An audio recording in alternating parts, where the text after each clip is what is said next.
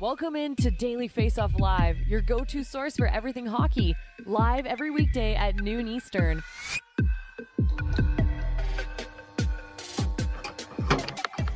What's up, everybody? Welcome in to Daily Faceoff Live. It's a Thursday, October 20th edition. He's Mike McKenna, former NHL netminder, now Daily Face Off analyst. Mike, how you doing?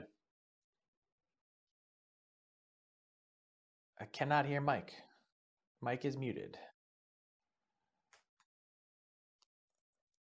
Yeah, all good. Uh, we'll uh, get. Still can't hear Mike, but we'll roll into topic one. Uh, throw two minutes and 30 seconds up on the clock. This is the adventure and joy of doing this live, as the name would suggest. Daily Faceoff Live on Twitter, YouTube, as well as dailyfaceoff.com.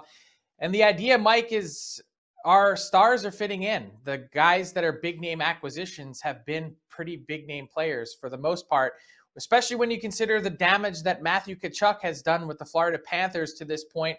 Four games, six points, a four game point streak to open up his career with the Cats as they win over the Philadelphia Flyers on Wednesday night, handing the Flyers their first loss of the season. And Mike, you know, when you take a look at Matthew Tkachuk, who is potentially facing a lot of pressure, as Mike has totally there he is. Mike is back. Matthew Tkachuk was facing a lot of pressure this year. He's pretty much delivered in every which way to start the season for the Cats. Yeah, for sure. I mean, and you always wonder about a player like Tkachuk when he goes to another team after per- being able to perform with such good players around him in Calgary. You know, he's playing with Gaudreau, he's playing with Lindholm. Like, how's it going to transfer? Well, I think what you're really seeing is that Tkachuk can really drive on his own, Frank. And look who he's been playing with: Sam Bennett. He's also been playing with Rudolfs Balcers, who I don't think anybody expected to really take second line minutes with Tkachuk. I think we all looked at it and thought Tkachuk's going to play with Barkov. That's this. That's it. It's done. Well, it's given a bit of depth to that team. And you know, where's Tkachuk's shots coming from? Front of the net, where he always goes. Two goals, four assists, and six games for him. But what I really like, Frank, is that his shot attempts are right where they need to be. He's always been at the top of the NHL. Uh, and then he's also third in penalty minutes drawn. Like he's driving people crazy. And we really saw that, you know, for a couple nights ago against Buffalo at the end of the game when Tkachuk had basically, if there was a Sabres jersey on, you were trying to get to Tkachuk at the end of the game. He'd driven him absolutely crazy. Uh, and, and, I think that that's really the beauty of his game is that it's so well rounded. It's very rare that you get somebody with the combo of of skill, skill and grit, and it can bring both of those aspects. So, hasn't lost any pace at all in Florida, and I think Tkachuk's going to be able to continue that through the season. So, as we did our daily face-off archetype rankings over the last couple weeks, I had put Matthew Tkachuk in a in the most elite bucket or player classification category possible as franchise player. And a lot of people were saying, "You're crazy. Why would you think that Matthew Tkachuk is a franchise player?" And the reason for that is exactly what you just mentioned. That rare combination, I think, makes him an absolute unicorn in this league. He's Tom Wilson but incredibly skilled. The ability to mm-hmm. pull off goals scored between the legs uh, in the last second of a game from distance. Uh, he he's someone that does things that few players in this league can do. And when I think you had those same types of concerns when he left Calgary, playing with really good players, would this guy be able to do some of it on his own? And I think you know, again, early, and don't want to make too big of an overreaction, but the answer is yes. Matthew Tkachuk can do this on his own. Yep, I agree, and I think that's where, like you said, like it's it's not just analytics community; it's eye test, man. Like watch him play; he's under the skin of opponents at all times, but he does everything at speed. It's just it's rare, man. Like him and Wilson are kind of in that grouping of guys that you can only hope that you can draft. Well, Florida managed to get Tkachuk in a trade, so we'll see how that works out long term. Obviously, how things go the rest of the year. Yeah, and maybe a little bit of a dip for the Florida Panthers in the short term, especially now without Mackenzie Weegar. And we'll talk about their defense coming up a bit in icebreakers, but uh, the Tkachuk part certainly seems to be working out for the Cats. Let's talk about some other new guys who have fit in quite well. And Mike, when you take a look around the league, new faces, new places, who stood out to you in terms of being an ideal fit to this point?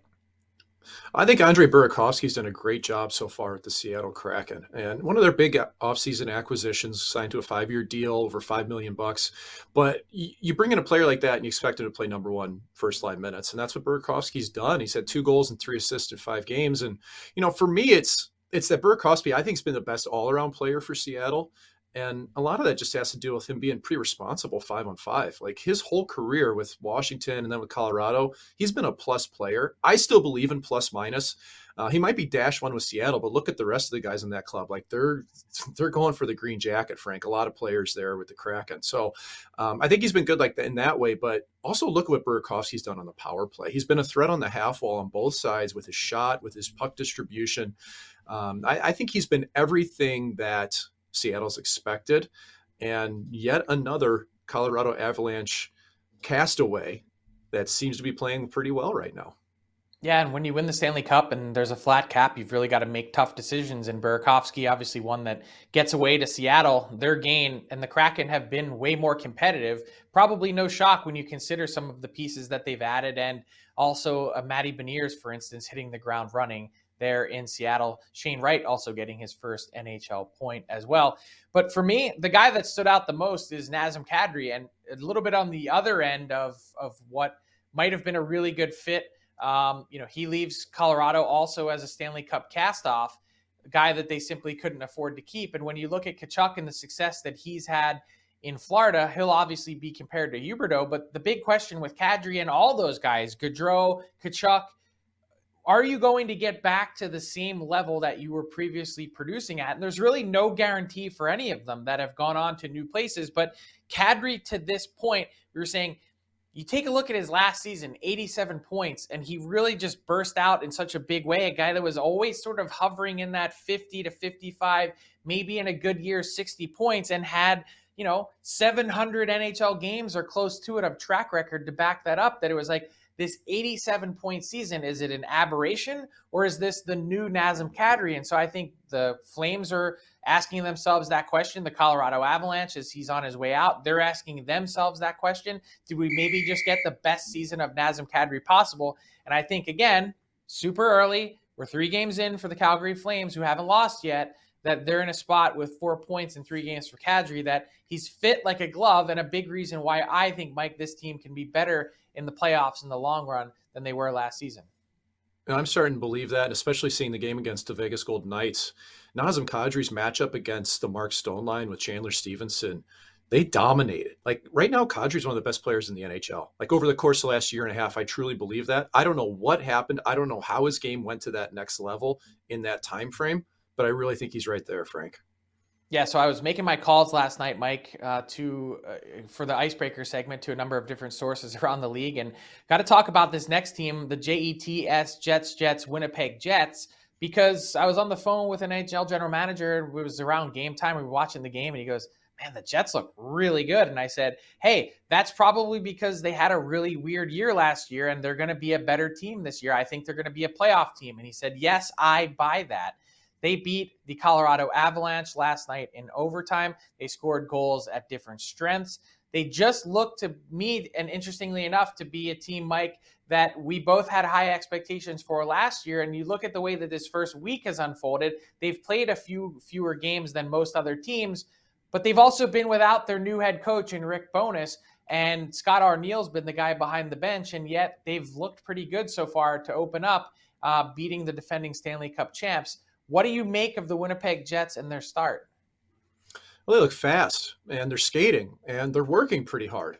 And that happened at times last year, but they looked listless. You know, we both picked them to win the Stanley Cup. And, you know, honestly, I didn't see a big rebound coming from the Jets. I, I didn't think the offseason was going to bring it, whether it was with losses, acquisitions. But I, I do think that there's a couple key ingredients that, first off, it's just a breath of fresh air. You've got a whole new staff in place, and for good or bad, sometimes that's a bump. I think Connor Hellebuyck's played pretty well, but you know, look at some of the players that have stepped up a bit. Like Cole Perfetti was amazing last night. Frank, his line might have been the best for the Jets uh, with Wheeler and Dubois, and Perfetti's the only one that really benefited on the score sheet from it, but like that's what the Jets needed. Like they needed some of their young talent to start to come in, and he's a key piece to it. And look at the games they've played. They've beaten the Rangers, they've beaten the Avalanche, and if you're going to beat both those clubs, man, you got to skate, and they did. You know, so only loss of the seasons against Dallas, where um, you know Hellebuyck wasn't quite as good as he's been in the other games, but he was great last night as well. So uh, this is a team in, in Winnipeg I'm intrigued by. I'm not sure the lasting power of it, Frank,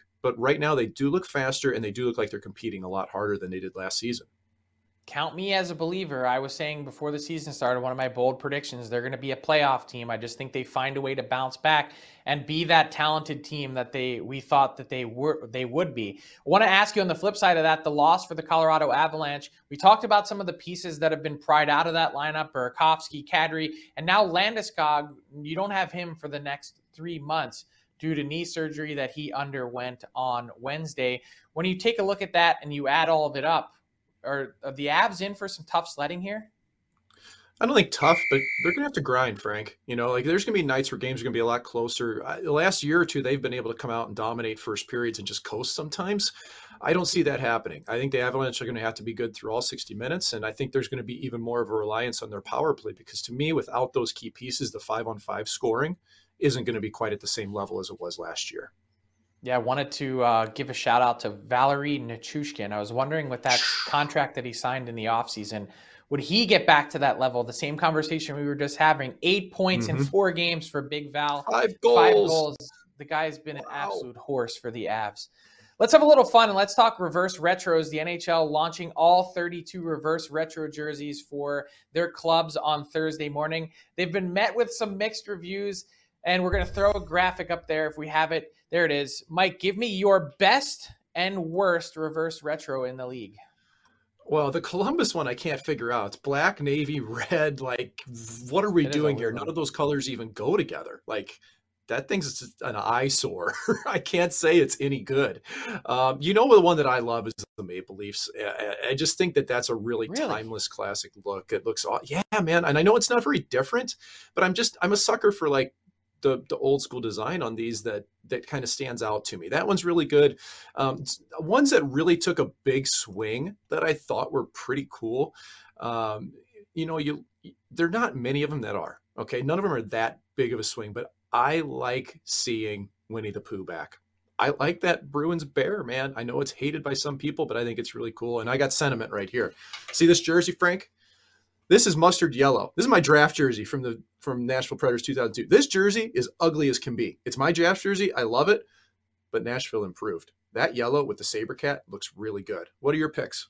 See, I would have liked if you put that saber cat on a navy blue jersey. That would have looked really cool.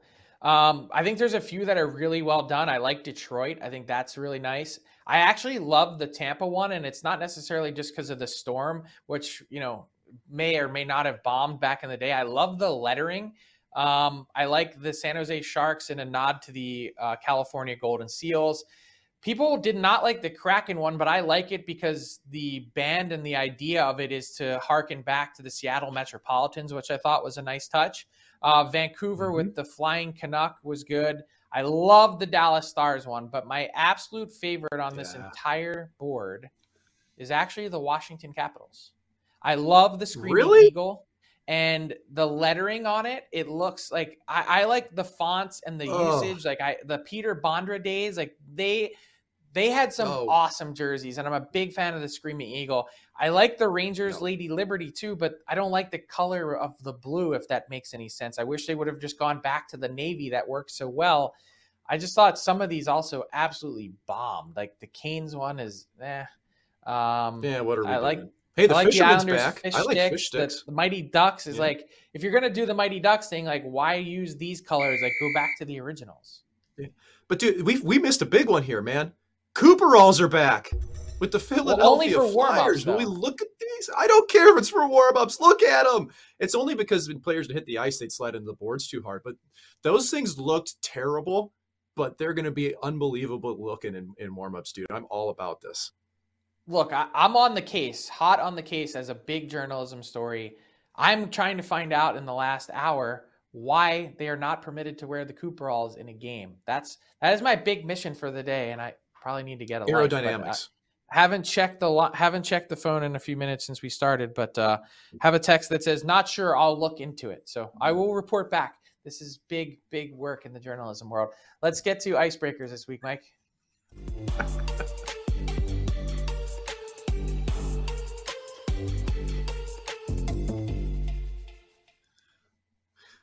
Well, Frank, I'm hoping that we get a late breaking case when you find out why the Cooperalls on this week's Icebreakers presented by DoorDash. But we do have some breaking issues that are probably a little bit more pertinent to the actual play on the ice, Frank. And uh, we heard that NHL Commissioner Gary Bettman said this week at the Board of Governors meetings that, I mean, the cap could go up four and a half million dollars and that's going to directly play into what you know the players may be doing paying it back so what needs to happen in order for the cap to go up that much well, here's what I found out. A lot needs to go right when you look at this four and a half potential million dollar increase um, in terms of this summer. And because of that, um, you know, a lot of people that I've spoken to in the last 48 hours tend to believe that the NHL's projection to have the cap go up um, that much and the debt to be paid off this season uh, as a bit rosy in terms of a projection. I'm told that the players owe somewhere in the neighborhood of 400 to 500 million dollars. So let's call it a ballpark 450 million dollars as the start of this season as what they need to pay back. So what does revenue need to hit in order to pay that back? I'm told the NHL exceeded expectations last year. They were sort of hoping for a 5 or 5.2 billion dollar season and I was told that they ended up closer to $5.4 billion in hockey related revenue. So, in order to pay that debt back, they probably need to be in the range of somewhere between five and a half to $5.7 billion in revenue. And all of that is a lot to say. You need to sell a lot of stuff in order to make that happen, including tickets, rep, uh, advertising, all those different things, jersey ad sales in order to really pump that number up. So there's going to be a lot of heavy lifting in order to get that paid off. And the big reminder is if that debt is not paid off, the cap only increases by $1 million. And then it would have to slide until the following year for the cap to really increase. So a lot of the teams and managers that I have spoken to said, yes, that would be amazing to have the cap go up that much. But at this point, we're not banking on it and we're proceeding moving forward as if the cap is only going to increase 1 million. And if it gets to that point, well, then we're all just uh, in a great spot moving forward. Yeah, Frank, we've seen some pretty big injuries so far in this season, and we, you know, we already talked about Landeskog being out for the Avalanche, and take a look at the Florida Panthers. Learned yesterday that defenseman Eric Ekblad is going to be out for several months. It looks like for that club. Is there any way the Panthers are going to be able to bring in some reinforcements to fill that gap from their number one defenseman who's now going to be out for a while? Well, I think there's no question that the Florida Panthers are looking around, but only for temporary stopgaps that are affordable. Are there some younger players out there that could potentially slide into our lineup and for the for the foreseeable future as well that we'd be able to keep once Ekblad is back? That could be fits for our team. There's not very many of them out there. One of the names that we had spoken about previously was P.O. Joseph from the Pittsburgh Penguins, a team that's um, you know certainly in a spot where they have a lot of defensemen. Uh, and I know that there were a number of teams that had made offers on P.O. Joseph, but the Penguins weren't ready or willing to move on. And so the Panthers are in a spot where they're probably going to have to give some of their younger guys a chance to run with this, an opportunity to see whether guys like Lucas Carlsson and Matt Kiersted can knock the door down and remain with this team before having to do something. The problem with Ekblad going on LTIR and this only being, you know, potentially a six week injury or so, if that's the type of ballpark and timeline that they're dealing with, is that they have to account for him then coming back. So it's not like they can go out there and go shopping for uh, Jakob Chychrun or someone that they could plug right into their lineup now. They also don't have a ton of future assets in order to make it work. So they're not really trying to go out and spend draft picks, I don't think, in order to fulfill a temporary stopgap solution. So all of that to say, you're probably going to see the Panthers stick with what they have for a little bit. That's tough to think about. They've already lost Mackenzie Weegar in the offseason. Now Ekblad as well. That puts a big onus on Forsling and some of the other players that are in Florida to take up some of that air. So the NHL, to me, Frank, and is kind of in a sticky situation here going into the 2024 World Cup of Hockey in regards to the players that are from Russia. So, what's the latest on whether those players are going to be able to take part in the tournament? Mike, this was a topic of conversation at the Board of Governors meeting following the meeting with Deputy Commissioner Bill Daly and Commissioner Gary Bettman in that what do you do? They've been looking for a solution.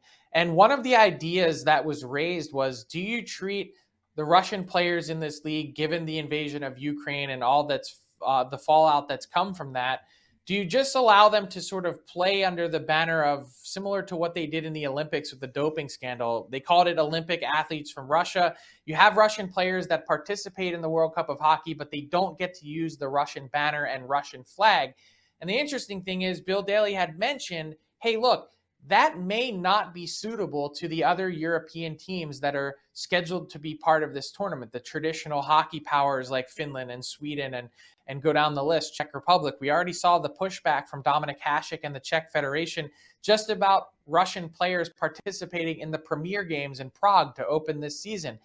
So the NHL is between a rock and a hard place. You can't actually have a best on best tournament, which is what we've all been salivating for since the 2014 Olympics in Sochi without having Russian players part of it. That's one. The tournament isn't as strong, two, without Russian players participating. And three, how do you handle this from a, a perspective of you want to be fair to Russian players, most of whom have absolutely nothing to do with this ongoing invasion of Ukraine and are simply just wanting to play hockey? So they're in between a rock and a hard place. And while all of that's going on and trying to decide what to do with Russia, the league still has a ton of work to do with the double IHF in terms of trying to pull off this tournament. Gary Bettman said after the Board of Governors wrapped, whatever that deadline is to get this tournament up and running for February 2024, we are pushing against it. We're getting close to that point. So they need to make a lot happen. And it feels like there's been a lot that's been going on behind the scenes in order to do that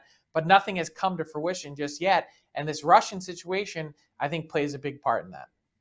Well, it makes me a little bit nervous. It's starting to feel like the lead up to the Olympics last year, or eventually we just said, "Well, we're not going." So I really hope that this happens because we all want to see best on best hockey. Hopefully that takes place in 2024. Frank, great job as always. This has been Icebreakers delivered by DoorDash. You see the promo code at the bottom of the screen right now. Game Day 25. That's going to get you 25% off your free and free delivery on your first order. All your favorites and more delivered right to your door by DoorDash.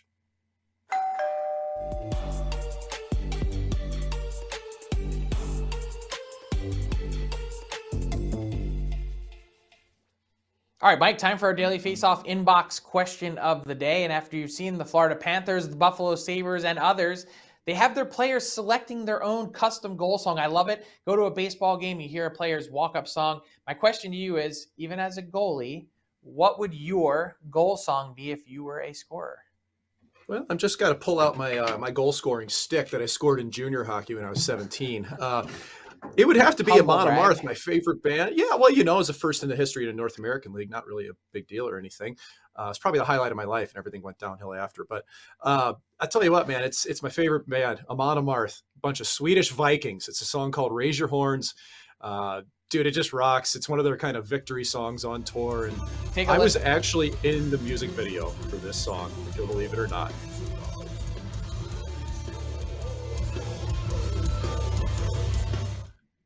And so Mike's a metal guy, so this is dude. This fits perfectly.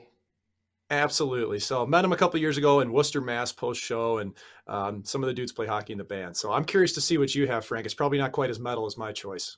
Yeah, it's definitely not. Uh, you can give it a play, Alex. It's uh, Otto. It's Million Voices by Otto Knows. Go ahead.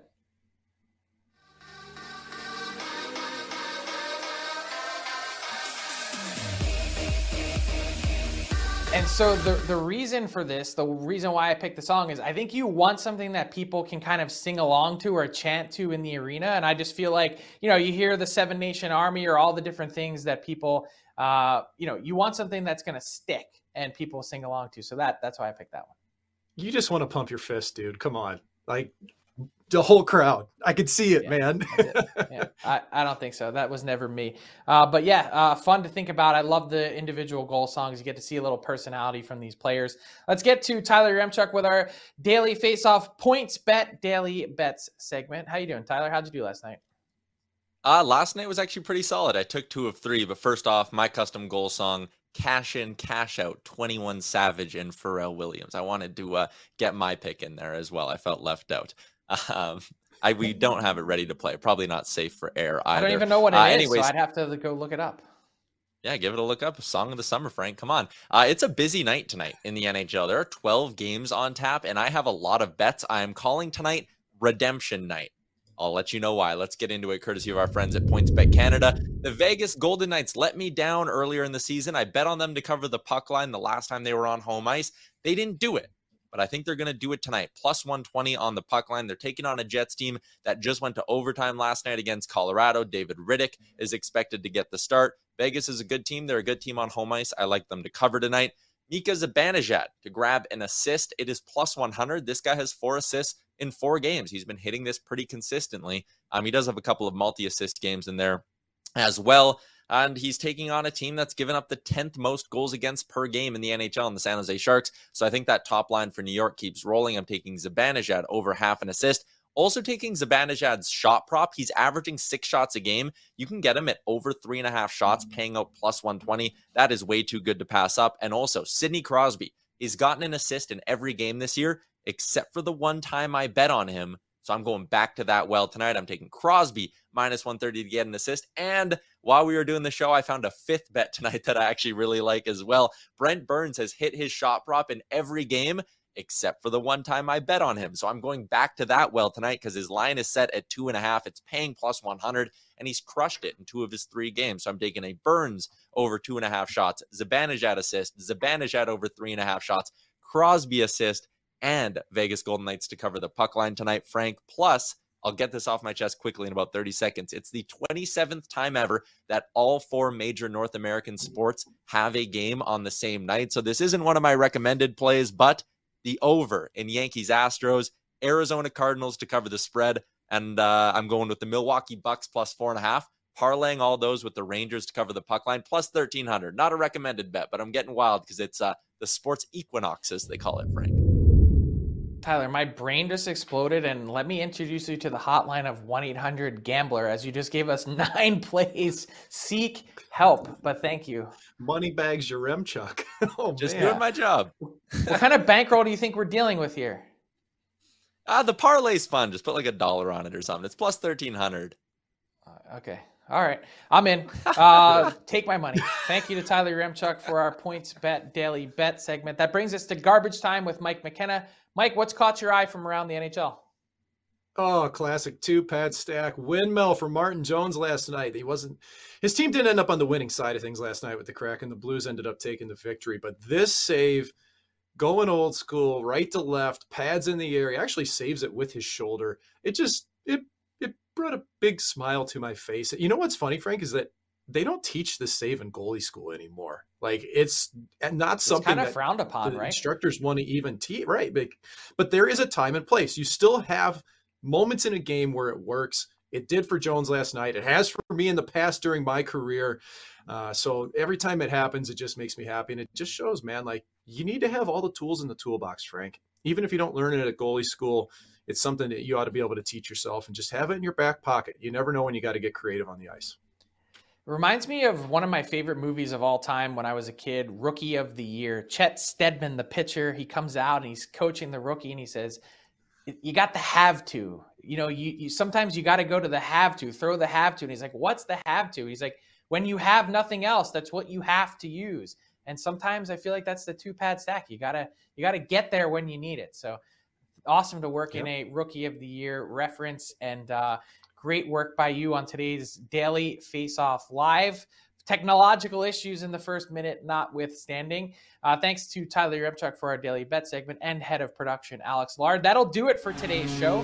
Keep it locked on dailyfaceoff.com for all the news, insight, and analysis from around the NHL. We'll be back with you 12 noon Eastern, a Friday edition of Daily Faceoff Live. Until then, have a great day, everyone.